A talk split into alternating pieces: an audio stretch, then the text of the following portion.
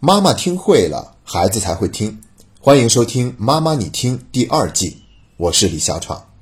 昨天看到了一则女医生自杀的新闻，具体的内容是这样子的：八月二十号，这位女医生和丈夫去游泳，在游泳池里有两个十三岁的男生冒犯了这位女医生，女医生要求他们道歉，可两个男生非但拒绝道歉，并且朝其吐口水、做鬼脸，还有一系列侮辱性的动作。所以她老公就看不下去了，情绪有些激动，冲过去将两个男生的头朝水里按。接着呢，这两个男生上岸以后，就叫来了妈妈，带着家属和朋友，在游泳馆的浴室里就打了这位女医生。然后双方报警处理，警察让他们私下调解。出了警局以后，她老公又当场给这两个孩子道歉。本来这个事情到这里结束就可以了，可是呢，这两个孩子的父母继续不依不饶，他们又做了两件事情。第一件事情是，他们第二天来到这个女医生和她老公的单位，继续大吵大闹，要求领导开除这位女医生。第二件事情就是，他们把游泳馆的视频截取了片段，上传到网上，起因肯定要弱化掉，重点强调的是大人在欺负小孩。所以很快，这位女医生和老公就遭到了全国网友的谩骂和攻击，并且被人肉搜索。五天以后，这位女医生不堪受辱，选择了自杀。可以说，这又是一则由熊孩子引起的悲剧。这还让我想起来，前一段时间有这样一则消息，说的是在迪士尼的游乐场里面，一位八岁的男孩碰到了一位陌生女游客的屁股，然后呢，这个女游客就说了这个男孩两句，被他母亲发现以后，母亲马上展开了激烈的还击，并且开始发飙打骂这位女游客。其中说的话特别的难听，说什么你长这么丑，我儿子摸你一下屁股又怎么了？你的屁股没被人摸过吗？等等等等，可以说是让我们叹为观止。这些消息啊，都让我们发现，好像每一个熊孩子背后都有着一个熊家长。当孩子跟别人发生冲突的时候，他们会急于介入，然后护短，保护自己的孩子，去攻击对方。所以说，他们的所作所为非但没有让事情得以顺利的解决，反倒加剧了冲突，让事情变得更加的恶化。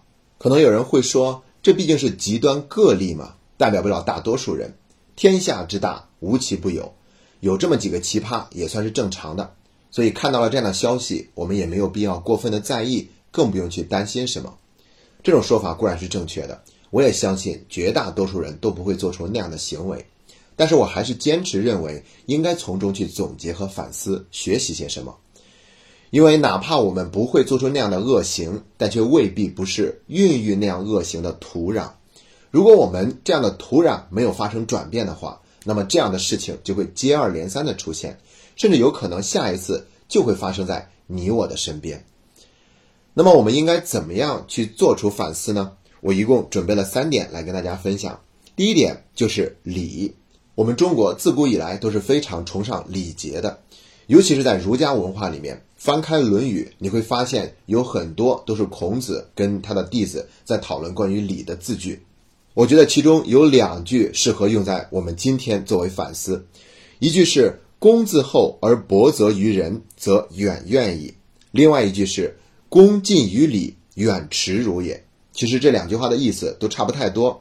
第一句话的意思是说，我们要先做好自己，然后不要苛责别人，去把责任推到别人身上。那这样的话呢，我们就会远离所有的抱怨那些怨气。第二句话的意思是，如果我们能够持着谦逊恭顺的礼节对待别人，那么我们一定会远离耻辱。想想我们前面讲到的这些案例，不都是因为我们没有守住了一个礼字，所以惹来了更多的耻辱吗？我们可以这样说。失了礼，那么就一定会自取其辱。如果女医生的老公能够控制住自己激动的情绪，没有过去把孩子的头摁到水里面，那后面的事情也不会发生。同样，如果这两个男生的家长懂得适可而止的话，后面的悲剧也不会出现。我估计他们现在内心正在后悔的要死，无非就是为了争一口气，在那个地方不依不饶，最终却造成了这样的悲剧，自己一辈子在良心上都难逃其咎。更重要的就是，也让孩子背负了很多的压力。其实说白了，这个“理”字，我们还可以用现代的一个词语来作为一个替换和解读，那就是界限感。我有一个朋友从欧洲旅游回来，告诉我说，他说在那里感觉人与人之间的距离要比在中国人与人之间的距离要稍微的远一点，这并不是陌生，而是说懂得遵守那份界限。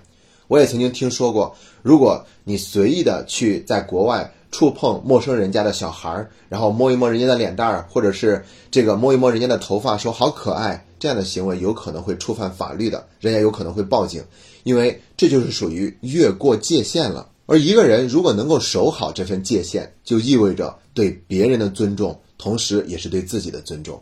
而我们现在有很多的人，恰恰是在这一点上是欠缺了很多的功课的，尤其是在公共场所的时候，这种人与人之间的越界的行为就特别容易出现，并且因此产生了很多的摩擦。所以呢，第一个反思就是关于礼的，我们一定要让自己去明白，如果我们生命中总是遭遇那些。各种各样的摩擦、争执、冲突，甚至会遭受到别人对我们的讽刺。那么，我们一定要去反思这一句话，就是“恭敬于礼，则可以远耻辱”。守好界限，是我们能够获得尊重的前提。这是第一点反思。第二点反思是两个字，叫做土壤。以前鲁迅说，要想培养天才，我们就必须得有能够培养出天才的土壤。同样的道理。如果有这样的恶行出现，我们必须得反思，我们是不是有培养这样恶行的土壤？我觉得呢，这个土壤其实是有的，并且呢，它有很大的市场。那把这个土壤总结成四个字，那就是不能吃亏。我见过那种心态非常平和的家长，也会教育孩子说：“你不要打别人，但是如果别人打了你的话。”你可以去直接还回去，而不是说跑着去找老师。总之呢，你一定要还回来，不能让自己受委屈，不能让自己吃亏。甚至有的孩子在学校里面被别的同学欺负了，家长会训斥他说：“你怎么这么怂呢？没有胆子去还回去。下一次如果你被别人打了，你却没有还手，那么回家以后我还要再打你一遍。”我们在以前的节目里面也曾经讲过，对于这样的孩子而言，他能够做到还手打过去的可能性是非常少的。所以你这样越要求他，那他就会越觉得自己做的不好，会给自己更多的否定。这些呢，还主要是指的是孩子跟孩子之间的纷争，而我们今天的呢，则是孩子跟大人之间出现了争执。所以呢，作为父母就更容易觉得孩子是弱势的一方，就一定要替孩子出头。所以不能吃亏的这个理念呢，就贯彻的非常的彻底。那著名的家庭教育类畅销书作家尹建莉女士，她就曾经说过，面对孩子跟别人之间发生冲突，我们一定要做好三个不。这三不原则就是不生气、不介入、不怕吃亏。那我知道他所说的这三不，最重要的是指的是孩子跟孩子之间的冲突，但是即便是跟大人之间，不怕吃亏这个原则也是同样适用的。而且我们必须得看到一个真相：家长那一刻的强出头、不能吃亏的行为，其实背后的动机未必是为了孩子，而是为了自己的面子、自己的虚荣心。我们也并不提倡说像宗教的教育那样处处忍耐、吃亏是福。但至少我们应该遵从用合法合理的手段去维护一个人的权利和尊严，而不是用那种无理取闹的方式去进行还击，甚至给别人带来了更多的伤害。同时呢，其实也会不可避免的给自己和孩子带来伤害。如果我们总是急于去介入孩子跟别人之间的冲突，并且要替孩子强出头，那么我们就让孩子丧失了一种。自己去调节跟别人相处的这种能力，他的人际关系肯定会变得恶化。同时呢，这个孩子也会遭遇更多人的疏离。好了，以上这就是我们的第二点，我们要避免让自己做这种不能吃亏理念的土壤，至少我们不能再坚信这样是对的，并且去传播它。接下来是第三个反思，第三个反思就是网络的暴力。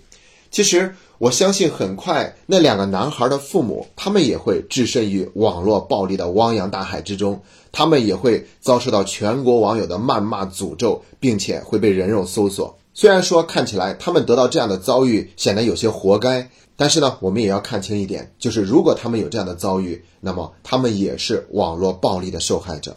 我们不能因为觉得自己站在正义的一方，就轻而易举的向别人去做出审判。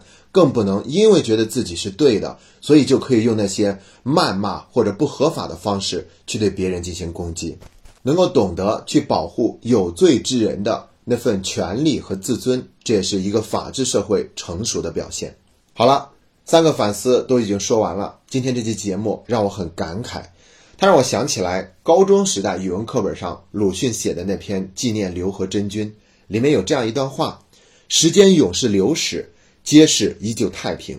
有限的几个生命，在中国是不算什么的，至多不过供无恶意的闲人以饭后的谈资，或者给有恶意的闲人做流言的种子。至于此外深的意义，我总觉得很寥寥。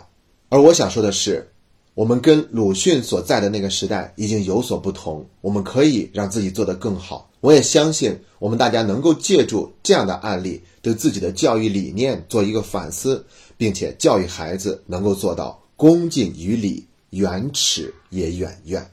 今天的节目就到这里，谢谢大家。